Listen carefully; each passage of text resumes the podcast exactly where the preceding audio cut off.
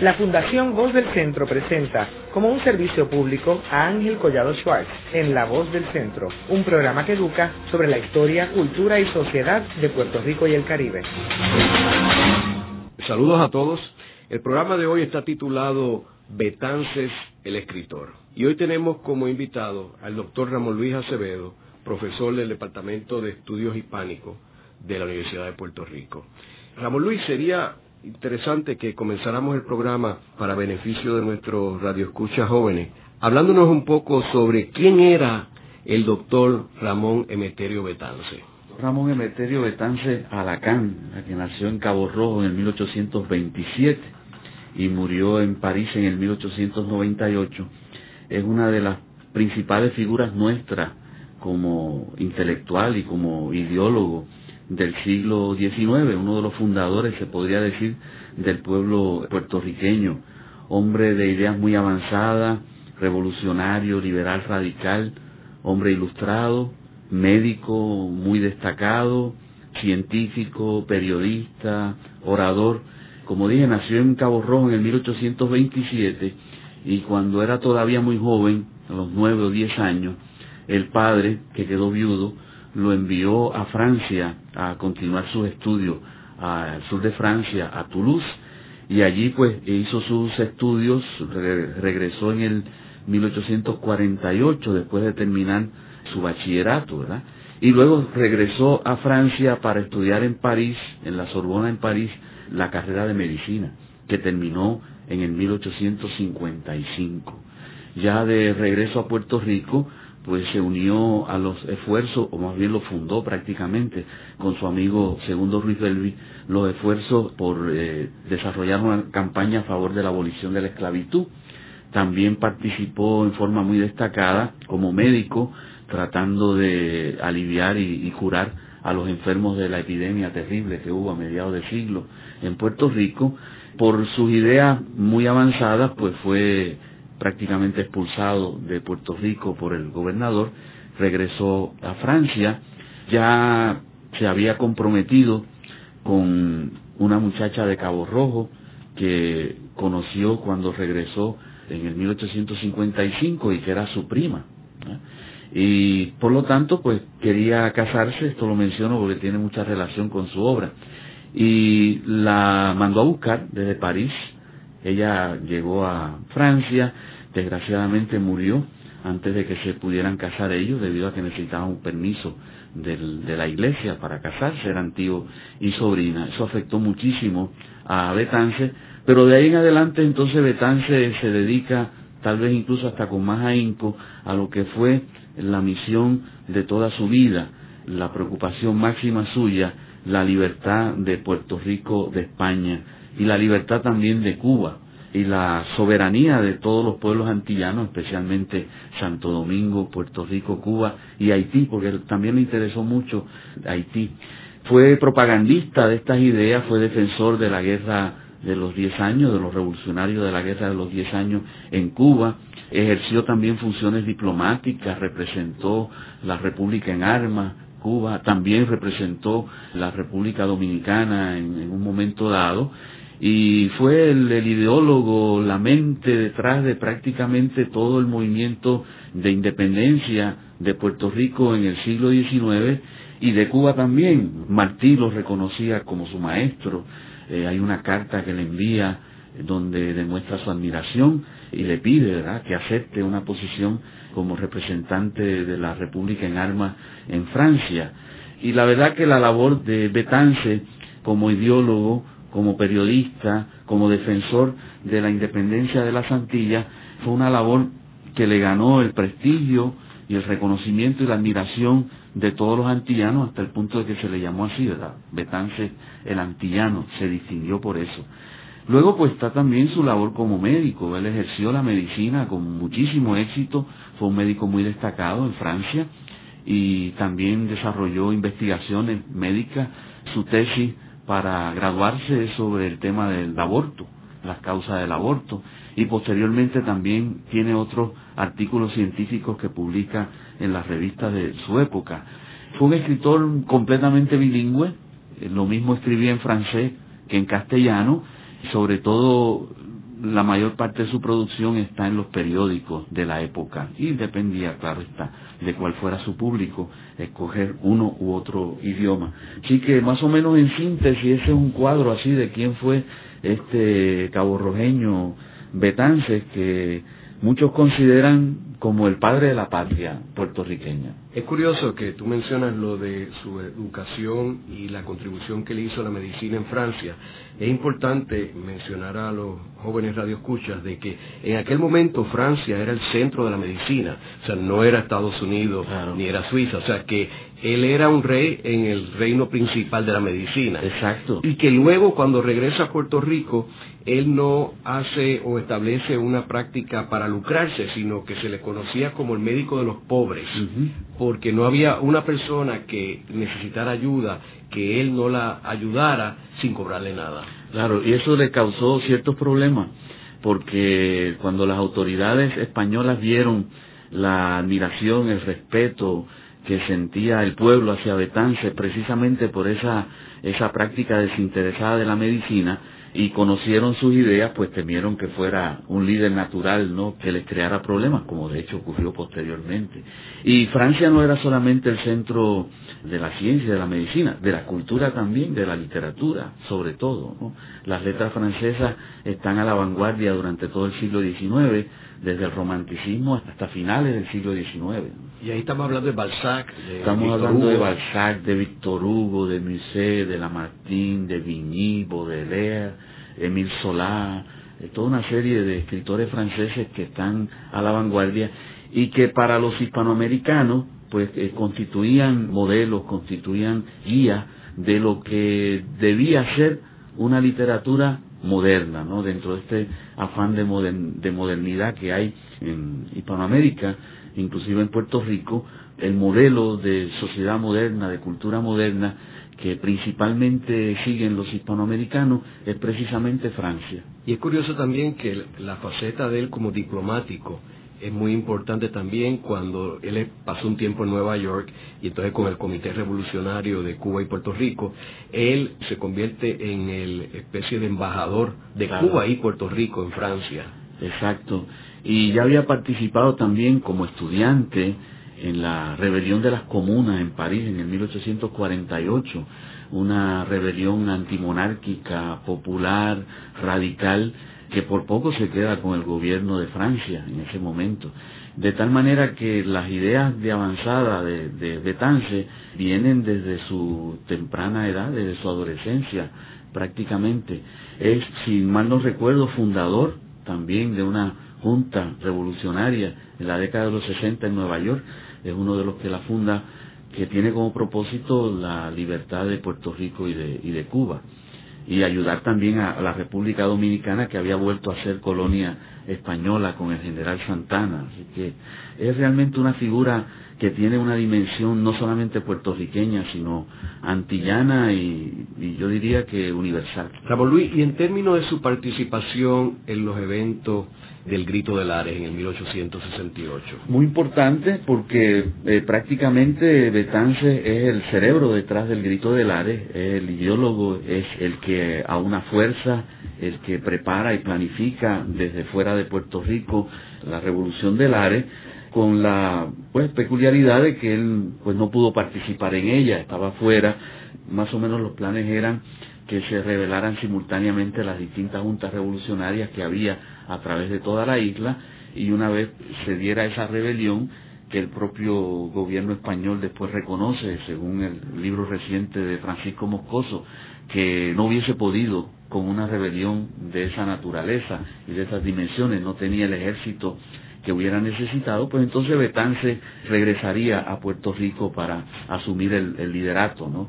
de la rebelión. Desgraciadamente, pues eso no se dio. Sabemos todos que las autoridades españolas conocieron de antemano que iba a darse el golpe y tomaron medidas mucho antes de lo que se esperaba y prácticamente obligaron o se obligó a que las juntas revolucionarias del ARE, por ejemplo, pues se levantaran en armas sin coordinación con el resto de la, de la isla. Pero Betances era el que estaba detrás y Betances también fue el autor de las proclamas que se lanzaron a favor de la Revolución del Are y de la Libertad, que por cierto algunas de esas proclamas se pueden considerar como obras literarias, sobre todo una que es muy muy peculiar y de la cual podemos hablar un poquito más adelante. Como hemos escuchado, eh, tenía muchas facetas y es la faceta de revolucionario la que en realidad arropa la figura de Betances. Pero en este programa lo que queríamos es resaltar la vena artística del personaje Ramón Emeterio Betance, particularmente como escritor. Y entonces, Ramón, Luis, me gustaría que comenzáramos a hablar sobre la obra literaria de Betances. Sí, Betances tiene una obra literaria considerable y sobre todo considerando también la fecha de publicación de sus primeros libros, pues hay que considerarlo como uno de los fundadores de la literatura puertorriqueña. Además, para mí también es fundador de una variante de la literatura puertorriqueña que tiene una definición muy clara en el siglo XIX, que es la literatura puertorriqueña del exilio. Una literatura que escriben los puertorriqueños exiliados políticos, que escriben desde fuera de Puerto Rico y que por lo tanto se diferencia de la literatura que se publica dentro de la isla. Se diferencia porque primero son escritores más radicales, de ideas mucho más avanzadas, Precisamente por eso es que están fuera de Puerto Rico, han sido expulsados del país por las autoridades españolas. Segundo, que son escritores que pueden escribir con total libertad porque ya no están bajo el dominio español y por lo tanto pues tienen una libertad que no tienen los escritores que están aquí en Puerto Rico, que tienen que tener muy en cuenta la censura y el poder represivo del, del Estado y cuidarse mucho de lo que dicen. Por lo tanto, son escritores que en ese sentido pues disfrutan de unas condiciones de las cuales carecen los escritores de Puerto Rico. Y por otro lado, son escritores también más internacionalistas, tienen un cuadro mucho más internacional de la situación de Puerto Rico, de la cultura, nos ven desde afuera y escriben desde afuera, incluso para públicos diversos, que no necesariamente son el público puertorriqueño. Y Betance es el iniciador de esa tendencia. Betance, aunque no escribió muchísimo en términos de obras literarias, escribió un puñado de obras que son sumamente originales y que son de lo más interesante que se escribió en Puerto Rico en el siglo XIX. Escribió obras de teatro, escribió poesía, escribió una novela corta, escribió cuentos y escribió ensayos, algunos de los cuales los podemos considerar como ensayos que tienen un valor literario eh, notable. Pese a eso, sin embargo, no se le ha reconocido la importancia que tiene como escritor. Por ejemplo, las antologías de la literatura puertorriqueña no lo incluyen como escritor, a pesar de incluir otros escritores que tienen una producción menor y que tienen una producción que no tiene tanta importancia. Yo me pregunto por qué las antologías de literatura puertorriqueña no lo incluyen. Y pienso que hay dos razones principales. Primero, que mucha de la obra literaria suya la escribió en francés, porque la formación literaria de Betance era en francés. Él eh, fue a Francia a los nueve, a los diez años, dominaba muy bien el castellano, dominaba muy bien el español, pero digamos que el español lo aprende prácticamente por su cuenta o lo va desarrollando por su cuenta, mientras que el francés lo aprende por su educación formal. Y entonces los autores que le sirven de modelo son escritores franceses como Victor Hugo, como Lamartine, aparte de que también su obra literaria está escrita muchas veces para ese público francés. No quiere decir esto que no escribiera también en español algunas de sus obras literarias, incluso algunas de, de las mejores. Y hay cierto purismo que ha habido en Puerto Rico, en los críticos, que no han querido admitir tradicionalmente como literatura puertorriqueña las obras que están escritas en otro idioma que no sea el español. En el caso de Betances tenemos un escritor sumamente puertorriqueño, muy puertorriqueño, pero que por diversas circunstancias pues escribe muchas de sus obras en francés. Y por otro lado, pues siempre la figura de Betance ha sido como un poco escamoteada para los puertorriqueños, quizás por cuestiones políticas. a mí me estuvo bien curioso, Ramón Luis, que en el libro de la historia de la literatura puertorriqueña de Manrique Cabrera, solamente se menciona en una ocasión eh, a Ramón Emeterio Betance con la Virgen de Borinquén. Pero en una oración, eso es todo lo que menciona Betance. Y se dice que es una novela cuando realmente es un cuento también. Así que ahí hay mucho desconocimiento sobre la obra de Betance. Hacemos una breve pausa y luego continuamos con La Voz del Centro.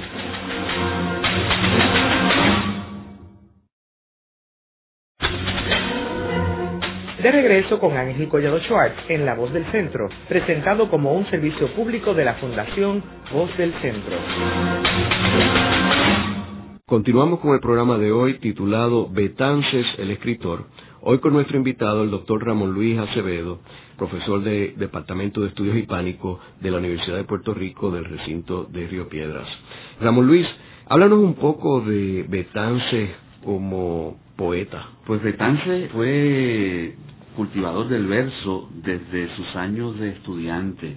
Escribió poesía a la manera romántica, inspirada en los autores que él había leído, como Lamartine, como Musset, como Víctor Hugo, y fue relativamente buen poeta. La producción poética de Betance, pues, estaba dispersa el profesor Luis Hernández Aquino, quien fue mi profesor de literatura puertorriqueña, por cierto, y un excelente poeta, la recoge en una publicación suya que titula Betances Poeta y la traducida al castellano, hace las traducciones eh, Hernández Aquino al castellano. Entonces son poemas, algunos son poemas narrativos donde explota un poco el, el exotismo de España para los franceses, presenta historias románticas como un poema que se llama Juana, pero la mayor parte de los poemas son poemas intimistas, son poemas reflexivos, son poemas donde él contempla la naturaleza o habla un poco acerca de, la mujer, del amor. Hay, por ejemplo, un poema que a mí me gusta mucho, que se titula A una joven damita, que él escribe para el Día de Año Nuevo de 1859. Es justamente dedicado a su novia, Lita, quien va a morir en ese año unos cuantos meses después y que todavía pues está bien, ha venido a Francia para casarse con él. Entonces, él, en la traducción de, de Luis Hernández Aquino de este poema, pues nos puede dar una idea del tipo de poesía que escribía Betance. El poema trata simultáneamente acerca de ella y acerca de las estaciones del año y además es una incitación a la generosidad, un llamado a la generosidad. Dice, que en el invierno junto al fuego, bien guarnecido por tus manos, retorne el pobre con sosiego a compartir como un hermano. Ten el hogar con suave llama, con resplandores hasta el techo, el bien que se hace el alma inflama, cual fuego que calienta el pecho. Que la estación que hace la rosa venga tras la última estación con ramilletes, bella, hermosa, para alojarse en tu mansión, y que al abrir todas sus cestas seas la primera en escoger, la espina quede en las florestas, se halle el aroma por doquier. Tiempo es estío en que se ama, que así lo da en cualquier lugar, al mendigo de testa cana y al vagabundo en su ambular, y que en el bosque que suspira de tus brazos tras la tersura, del aire que allí se respira, halle tu abuela la dulzura. Que el bello otoño que Dios dora, cuelgue sus frutos de las ramas, donde el sol también los colora, y el frescor que la noche derrama. Luego te dé las maravillas de sus manos al tú buscar en las repletas canastillas para que puedas ofrendar. Terminadas las estaciones en socorriendo al infeliz, seréis amada, bendiciones caerán sin dudas sobre ti. Verás que si el verso devoto, como un mendigo suplicante, tiende la mano, es que hace un voto por ti de una dicha incesante. Poema muy delicado, muy bonito, en que él va presentando cómo ella debe en todas las estaciones del año pues ser, ser generosa. ¿Dónde le escribe ese poema? Este lo escribe en Francia. Él está en Francia, está muy contento porque su enamorada está con él, le están solicitando permiso para casarse y entonces él hace esta reflexión que le dedica a esta joven damita que identifica a Hernández Aquino y también otros biógrafos de Betance como su querida Lita, María del Carmen, Henry Betance, que era su sobrina. Tiene otros poemas también, otros poemas de, de, este mismo tipo, pero curiosamente yo creo que de los poemas más originales de Betance están en Los dos indios. ¿no? Hay dos poemas aquí en Los dos indios, que es una novela de tema indianista, que es una novela donde Betance eh, habla sobre la lucha de los indios contra los españoles y que después podemos hablar un poco de esa novela. Hay un personaje... sería bueno que, explicaran lo que es de tema indianista. De tema indianista, sí. La narrativa indianista del siglo XIX en toda Hispanoamérica es una narrativa donde se evoca el indio de, de, antaño, no el indio de la época precolombina, el indio de la conquista, se le idealiza y generalmente se le considera como uno de los fundamentos de las nacionalidades que se van a desarrollar luego. Muchas veces, como en la palma del cacique de Alejandro Tapia, este indio aparece más bien subordinado al español, pero en el caso de Betances, los indios de Betances son indios rebeldes en esta novela que realmente vencen sobre la fuerza española, sobre todo uno de esos indios, ¿verdad? Y además hay otra cosa interesante y es que en este caso, en el caso de, de Tapia, que escribe su novela La Palma del Cacique primero y que Betance sin duda leyó y quiso escribir una versión un poco distinta de la lucha entre indígenas y españoles en aquella época, pues en el caso de, de Tapia es la indígena la que se enamora del español y se pasa de bando, ¿verdad? Y traiciona en cierto modo a su pueblo por amor al español. En el caso de los dos indios de Betance es al revés, es la mujer española la que se enamora del indio y entonces decide, aunque tarde, cambiarse de bando, irse con él y abandonar a los españoles. ¿no? En el momento en que se conocen, Otuque, que es como se llama este indígena, pues está preso de los españoles. Y ella, como hija del jefe de los españoles, pues lo conoce, lo atiende y se enamora de él. Entonces aquí es donde yo digo que hay dos de los poemas más originales de Betance, de los mejores. ¿no?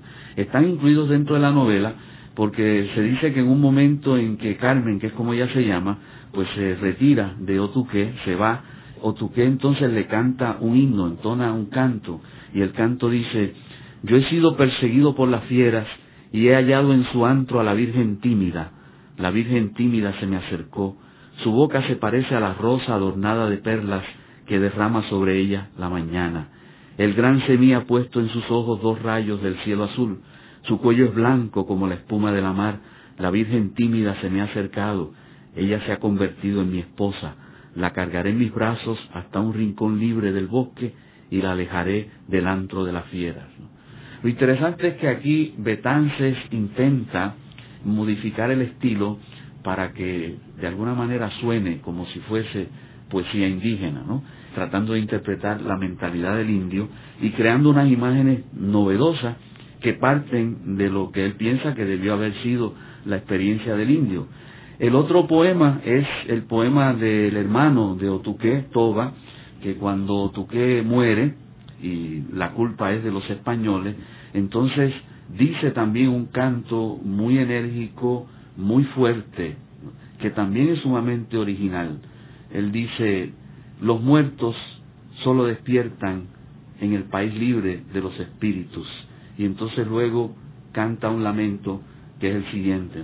La muerte es la alegría del enemigo, los blancos han hollado las tierras de Borinquen, sangre, sangre, ellos han manchado el agua del manantial y los árboles del bosque, ellos han manchado la hierba de las praderas, los animales voraces han expulsado de la llanura a los pueblos pacíficos, el torrente mugidor todo lo ha devastado. O tú qué, tu corazón es una flor. He visto a la flor que se secaba a la sombra inclinarse sedienta hacia el torrente. El torrente se la llevó al encrespar sus aguas. Aymá, han destrozado tu caney de cacique. Borinquen, tus guerreros caen como las hojas. He visto a tus hijos más numerosos que las ramas del bosque y que las plumas de los pájaros. Las plumas de las aves vuelan en el viento la tierra está cubierta de muertos, los blancos invaden la montaña, las ramas del bosque seco están enrojecidas por el fuego. Además muy moderno, es verso libre, ¿no? Eh, es verso fragmentado, es verso creado a base de fragmentos que muchas veces constituyen una imagen. Y uno recuerda pues, la lejanía, ¿verdad? Pero recuerda algunos de los poemas de Neruda, por ejemplo, que son poemas que tienen esa pasión y esa energía. Ahora, tiene también un mensaje político de todo ello, ¿verdad? Exacto, exacto. Tiene un mensaje político porque es la, el lamento por la destrucción del mundo indígena. que en esta novela en particular, pues este, Toba vence sobre los españoles, no lo logran capturar y se va a la montaña a continuar su resistencia con el hijo de Otuquei de la española, precisamente. ¿Y esto él lo escribió en Puerto Rico o en Francia? Esto lo escribe en Francia. Este, los dos indios, una, esta novela la escribe en Francia, eh, parece que la escribió más o menos para el 1855, cuando terminaba su carrera de medicina, y se publica unos cuantos años después, algunos cuatro o cinco años después. Hay una carta que él le envía a Tapia donde le dice, eh, yo también escribí una novelita, pero en el caso mío, en mi novelita he creado un personaje indígena lo suficientemente eh, digno y atractivo como para que la española se enamore de él. Él invierte toda la, por cuestiones ideológicas, toda la situación. En breve continuamos con La Voz del Centro por WKQ Radio Reloj.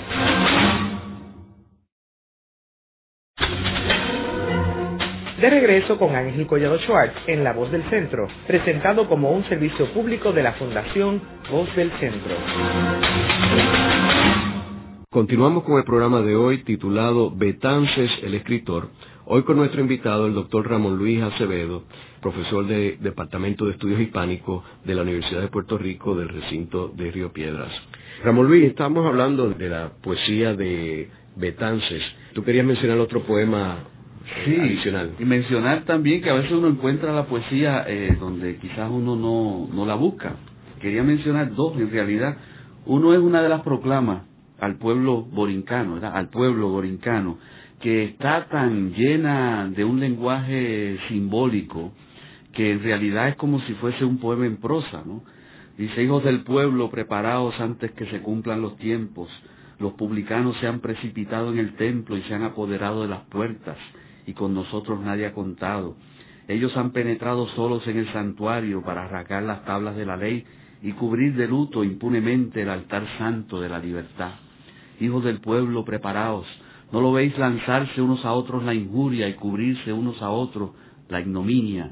¿No los oís a los unos exclamar, nosotros somos los ricos, y a los otros gritar, hagámonos justos, porque está anunciado que llegará sobre la tierra el ruido de la justicia, que es la libertad? Hijos del pueblo, preparaos. He aquí que los sacerdotes de una iglesia dijeron, somos y queremos ser ricos, hasta por encima de esa injusticia que es la esclavitud y sacrificaron a Juan, llamado el Moreno, y murió Juan en la horca, y la noche de su martirio los astros se cubrieron de oscuridad, y se oyó de norte a sur y de oriente a occidente un ruido de las cadenas de la esclavitud que se rompían, y entonces fue para los fariseos esclavistas la rabia y el crujir de dientes. No sigo leyendo porque es un poco extenso, pero todo este lenguaje simbólico donde hay resonancias bíblicas, donde se habla en clave sobre situaciones del presente, pues eh, llevan a uno a pensar que esta proclama es como si fuese una especie de poema en prosa, incluso por el estribillo este que se repite, hijos del pueblo preparados. Y esto está escrito en español, porque esto era para los puertorriqueños. El otro eh, poema que quería destacar es un poema que escribe Betance ya hacia el final de su vida. La poesía de Betance, eh, como vimos, no alude mucho, casi nunca, a la situación política de Puerto Rico o a su situación, ¿verdad?, como exiliado. Sin embargo, este poema sí hay una alusión a la añoranza, hecha de una forma también muy, muy original. Día y noche se titula el poema y está dedicado a la tierna borinqueña Angelita Cabrera, que parece que fue alguna puertorriqueña que pasó por allí, por Francia, y era costumbre pedirle a los escritores que escribieran sus poemas en un álbum que ellas llevaban, o en el abanico, cosas así por el estilo, ¿verdad? Y entonces él le escribe este poema que demuestra cuánto él añoraba la tierra puertorriqueña que nunca más volvió a pisar en vida. Dice, refulgía el riachuelo y las flores se bañaban en nítidas aguas, mientras tenues libélulas iban evadiendo la luz en su errancia. En la hierba del prado caía todo el oro del sol y pasaba, alertando en sus giros el viento, y yo en tanto soñaba en la patria. Brisa suave el naranjo florido sus caricias de amor prodigaba, y la luna propicia la pena por el gris de los cielos velada, por el bosque iba un alma doliente, fuego fatuo siguiendo en su marcha y se oculta soplando iba el viento y yo en tanto soñaba en la patria. Escribe un paisaje nocturno, un paisaje diurno, belleza, ¿verdad?, del entorno natural eh, en que él está, Francia, pero él sueña todo el tiempo, día y noche, en la, en la patria distante. ¿En qué año? Eh, dice París, 3 de septiembre de 1894, lo firma, la última etapa de su vida. Así que es un poeta interesante, un poeta con un puñado de poemas, pero poemas que vale la pena examinar. Es curioso que un año después, en 24 de mayo de 1895, él escribe una carta a José Julio Ena, que está en Nueva York, y le dice, ha de saber usted que tengo las cuatro cosas. Estoy viejo, pobre, enfermo y feo. Y tengo que aparecer buen mozo, fuerte, rico y joven. Mi enfermedad incurable, desgraciadamente, es lo más que me mortifica por los dolores. Además, Simplicia está enferma. Con tantas calamidades me es imposible moverme de aquí. Ya estaría yo en Nueva York si hubiese sido posible. Claro. Así que ya tenemos un Betance enfermo en el 1895 y él muere en el 1898, en septiembre. Claro, ese es el año en que se inicia la Segunda Guerra, independencia de Cuba, y él le gustaría estar en Nueva York para ayudar más todavía, ¿no? A, a los revolucionarios. Correcto. Y en términos de la narrativa, Ramón Luis. Bueno, la narrativa también, otra vez, son pocas obras, pero todas muy interesantes, principalmente tres. La primera, que desconocida hasta hace prácticamente un par de años, Los dos indios, escrita en francés, cuando en la década del 50, episodio de la conquista de Borinquen, como mencioné antes, es una novela indianista, una novela que evoca la lucha entre españoles e indígenas a comienzo de la conquista, y una novela de idealización del indio, donde el indio aparece como el rebelde que está defendiendo su tierra. Indudablemente que, claro, el Betance se identifica con el indígena en la medida en que él también está luchando contra los españoles y en la medida en que también considera Puerto Rico su tierra. Entonces nos cuenta la historia, no, no exactamente en el momento de la conquista, sino algunos años después, para el 1580 y pico, en que ya los españoles han conquistado a Puerto Rico, pero hay focos de resistencia indígena en las montañas. Y dentro, eh, eh, entre estos focos de resistencia indígena está el foco que liderean estos dos indios hermanos, cuyo padre ha sido muerto por los españoles, que son Otuqué y Toba. Otuqué es capturado por los españoles, es preso, Toba, que es hermano mayor, más guerrero, pues logra liberarlo a la fuerza, atacando con mucha inteligencia y estrategia al poblado de los españoles, y luego los españoles los persiguen a ambos hasta una peña altísima que hay cerca del mar, donde también hay un santuario dedicado al gran Semí. Allí pues muere Otuqué porque Otuqué, a pesar de que quiere defender a su pueblo, está perdidamente enamorado de Carmen la española y no quiere alejarse de ella. Así que eh, sus sentimientos son sentimientos encontrados. Por un lado, pues le agradece a Toba haberlo liberado, pero por otro lado se siente morir lejos de su enamorada, una novela muy romántica. Mientras tanto, él no sabe que Carmen ha abandonado el campo de los españoles y lo está buscando, porque además ella está encinta de Otuqué. Toba ofrece una resistencia feroz en esa peña, logra atrapar a los españoles mediante el fuego y prácticamente destruirlos a casi todos, pero finalmente llegan a donde él está. Entonces, al llegar arriba, lo que hace Toba es que lucha contra el jefe de los españoles, que es el padre de Carmen, lo abraza y se lanza al mar con él. Y luego el narrador nos dice que el único que sale nadando hasta la orilla es Toba, por lo tanto Toba se salva y puede con los españoles para ofrecer resistencia. Además, Carmen tiene un hijo, muere, y entonces Toba, que es su tío, se lleva al muchacho. Interesante porque ese hijo está representando el, pueblo puertorriqueño futuro, ¿verdad? que en novelas como Isla Herrera también sale de la fusión del español y la indígena, pero aquí es al revés es el, indígena y la española. Y además, quien va a criar el muchacho no va a ser el padre español ¿no? sino que va a ser el tío indígena. Por lo tanto, es como si Betances estuviera diciendo que la raíz de la nacionalidad está en la resistencia indígena, que el criollo mestizo verdaderamente puertorriqueño o de mayor puertorriqueñidad no va a ser el que se va a ir del bando de los españoles, sino el que se va a ir del bando de los indígenas. Entonces también es como una especie de elogio y defensa del cimarronaje. ¿no? Este indio eh, y este, este muchacho mestizo se va a criar como indígena en el mundo de la montaña y en el mundo cimarrón. Así que, eh, y, es de las primeras novelas este, eh, puertorriqueñas. Eh, Sería bueno explicar a lo que es cimarrón. Cimarrón. Cimarrón se les decía a los esclavos que se fugaban y se iban al monte y desde el monte pues ofrecían resistencia a los españoles y vivían libremente.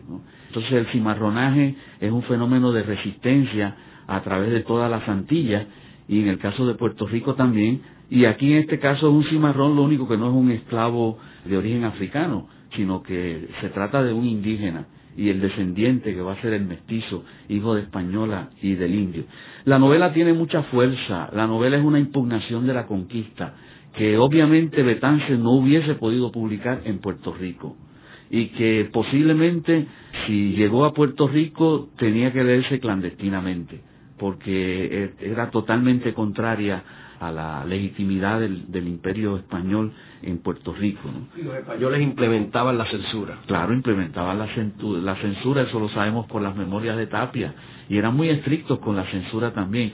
Incluso censuraban el hecho de que uno dijera que era censurado. Eh, eh, por ejemplo, muchos, este, algunos periodistas querían en el artículo censurado dejar el espacio en blanco en el periódico, ¿no? Como para decir, bueno, aquí este espacio está en blanco porque el gobierno no me dejó publicar algo. Entonces el gobierno obligaba a que el espacio se llenara, para que no hubiese ni siquiera indicio de que había censura. Se disimulaba la censura, pero era muy fuerte.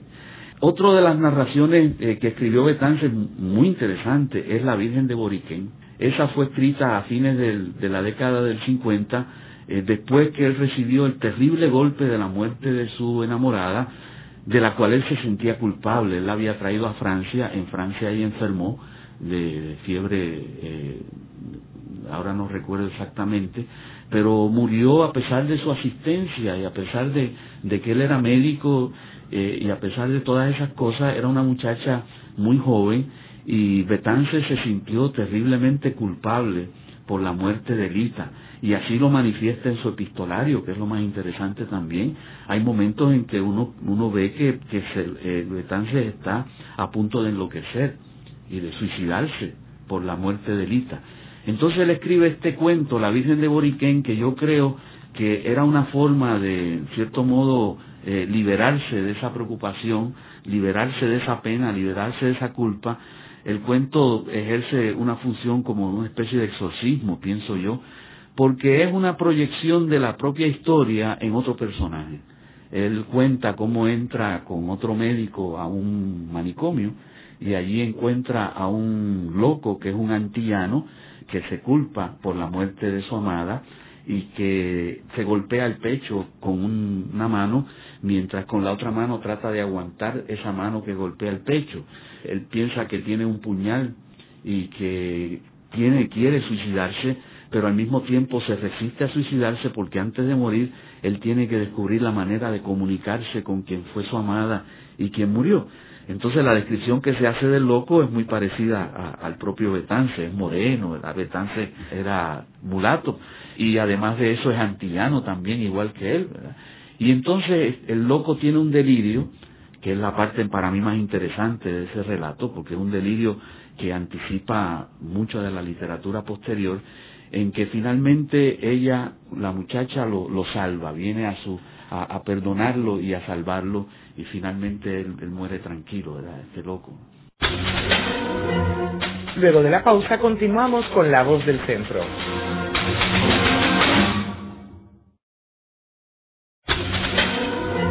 Continuamos con la parte final de La Voz del Centro con Ángel Collado Schwartz. Pueden enviarnos sus comentarios o sugerencias a través de nuestra página cibernética en www.vozdelcentro.org.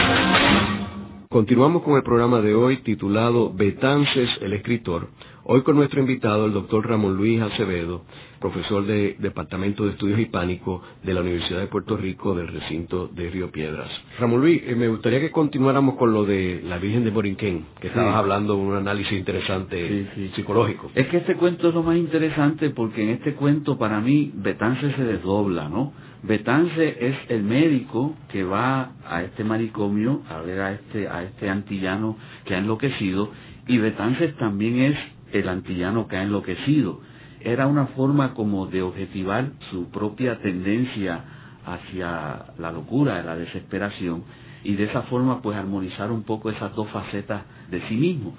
Y por otro lado hay otra cosa bien interesante, es que en un momento dado el loco cuenta un delirio, entonces ahí es un pasaje donde entramos en la psicología profunda del personaje y donde entramos en algo que ha sido muy propio de la literatura del siglo XX, especialmente de la literatura surrealista, y es entrar en esa dimensión eh, irracional, ilógica, de delirio, de sueño.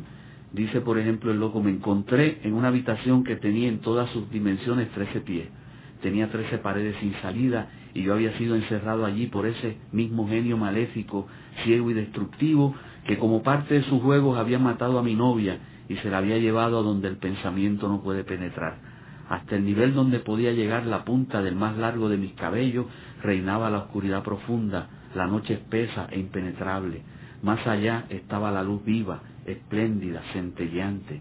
Yo permanecía ciego al fondo de mi calabozo nocturno, pero en la atmósfera luminosa veía planear pájaros sombríos como mi prisión murciélagos y cuervos, mientras que sobre el blanco plafón tarántulas horribles perseguían negras arañas y culebras de ojos redondos, vidriosos, inmóviles, aunque vivas, atraían irresistiblemente hacia ella topos pesados y ciegos sobre los cuales se enrollaban mientras dejaban colgar hacia mí sus infernales cabezas silbantes.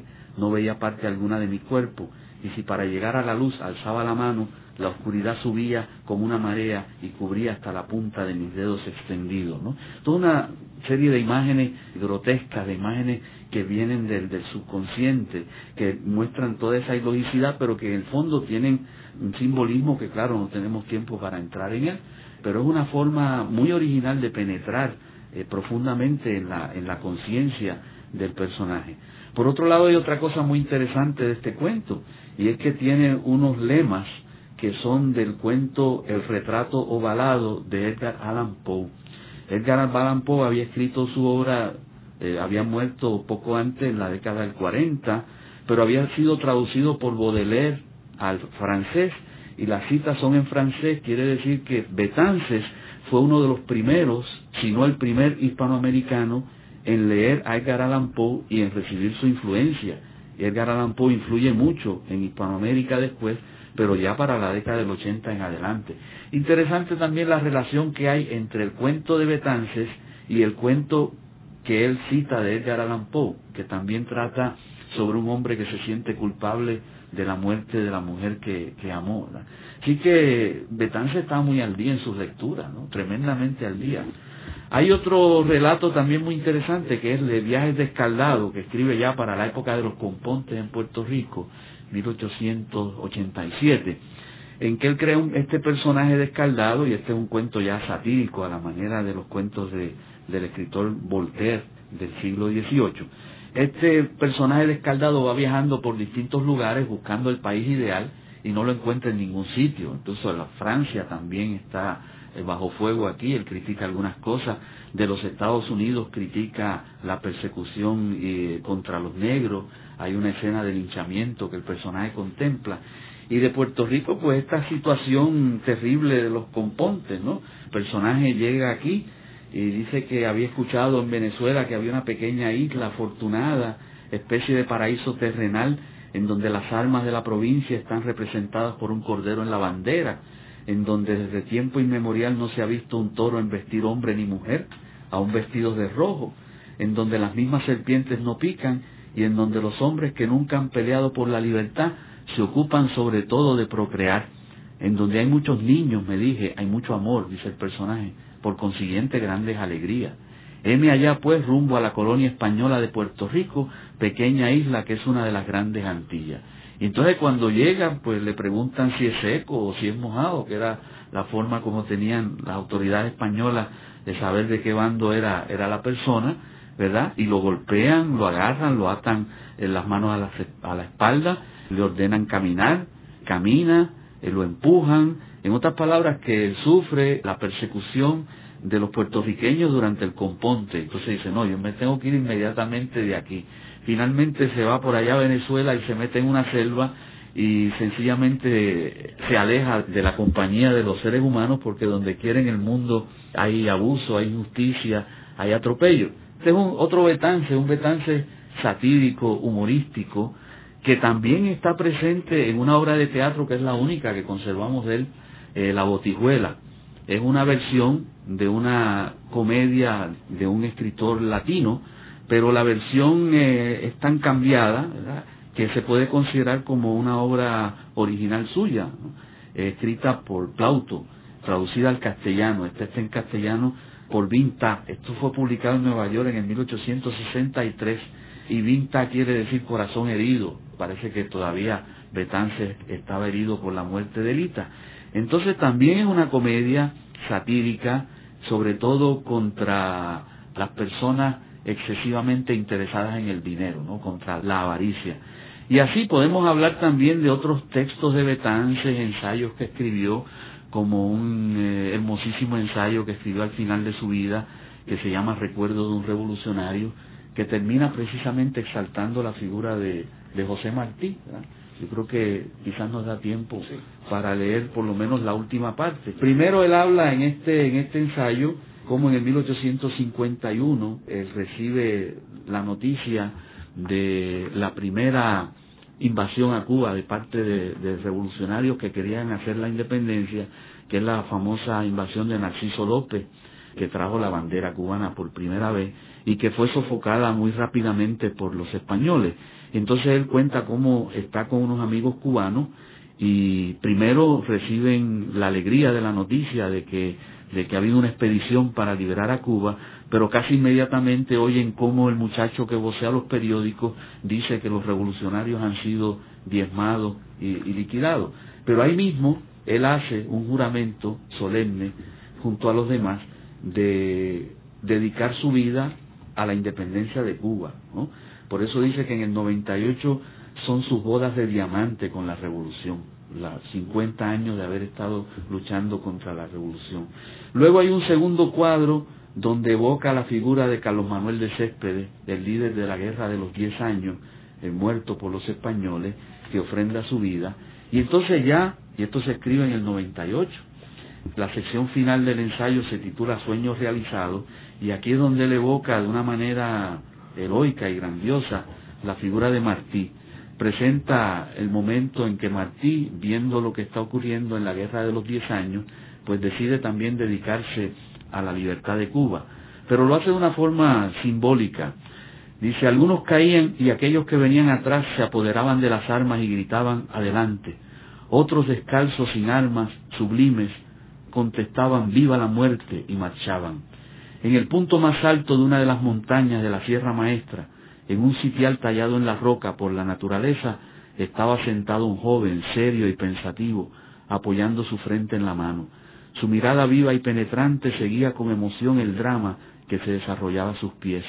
Desde su sitio la mirada se extendía sobre las florestas vírgenes y los mares sin límites, emblemas de libertad, y más cerca, a través de la espesa humareda, veía, rodeados por las llamas que devoraban los campos de caña de azúcar, dos ejércitos que combatían.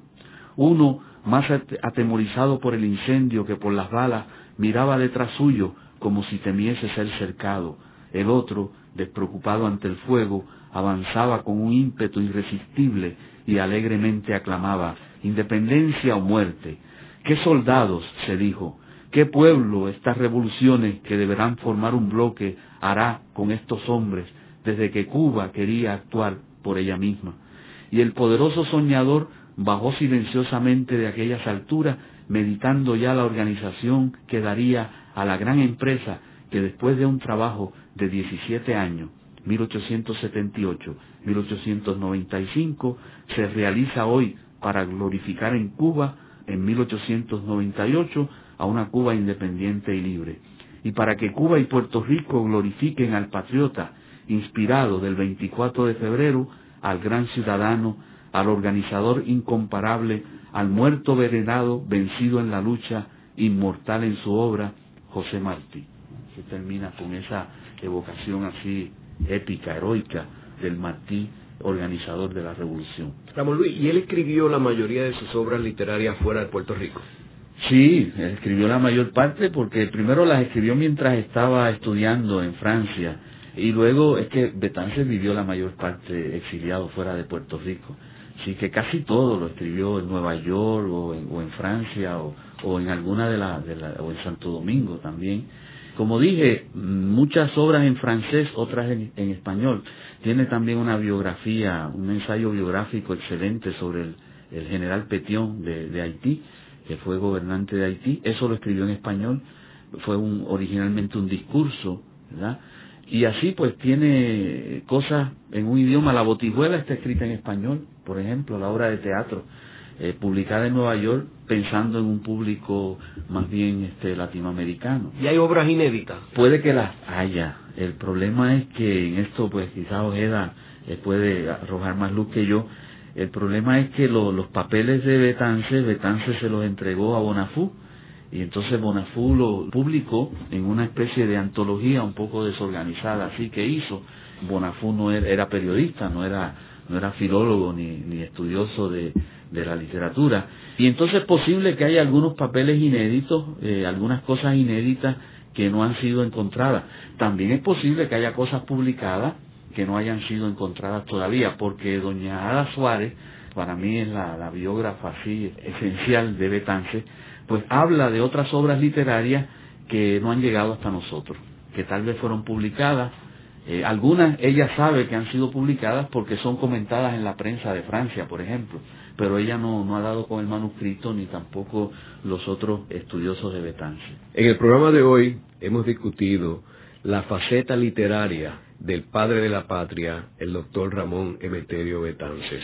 Como sabemos, Ramón Emeterio Betances es un abolicionista, es el autor intelectual del Grito de Lares, es un médico prominente en Francia y Puerto Rico y médico de los pobres en Cabo Rojo y una de las principales figuras del siglo XIX, el héroe de José Martí. Y en el programa de hoy lo que hemos discutido es la faceta literaria de Ramón Emeterio Betances, cuya obra es muy poco conocida en Puerto Rico. Colaboran en la dirección técnica Ángel Luis Cruz y Ezequiel Cabano. En la producción Isabel Pichardo y Nidia Suárez. Los invitamos a sintonizarnos la próxima semana a la misma hora en La Voz del Centro por WKQ Radio Reloj.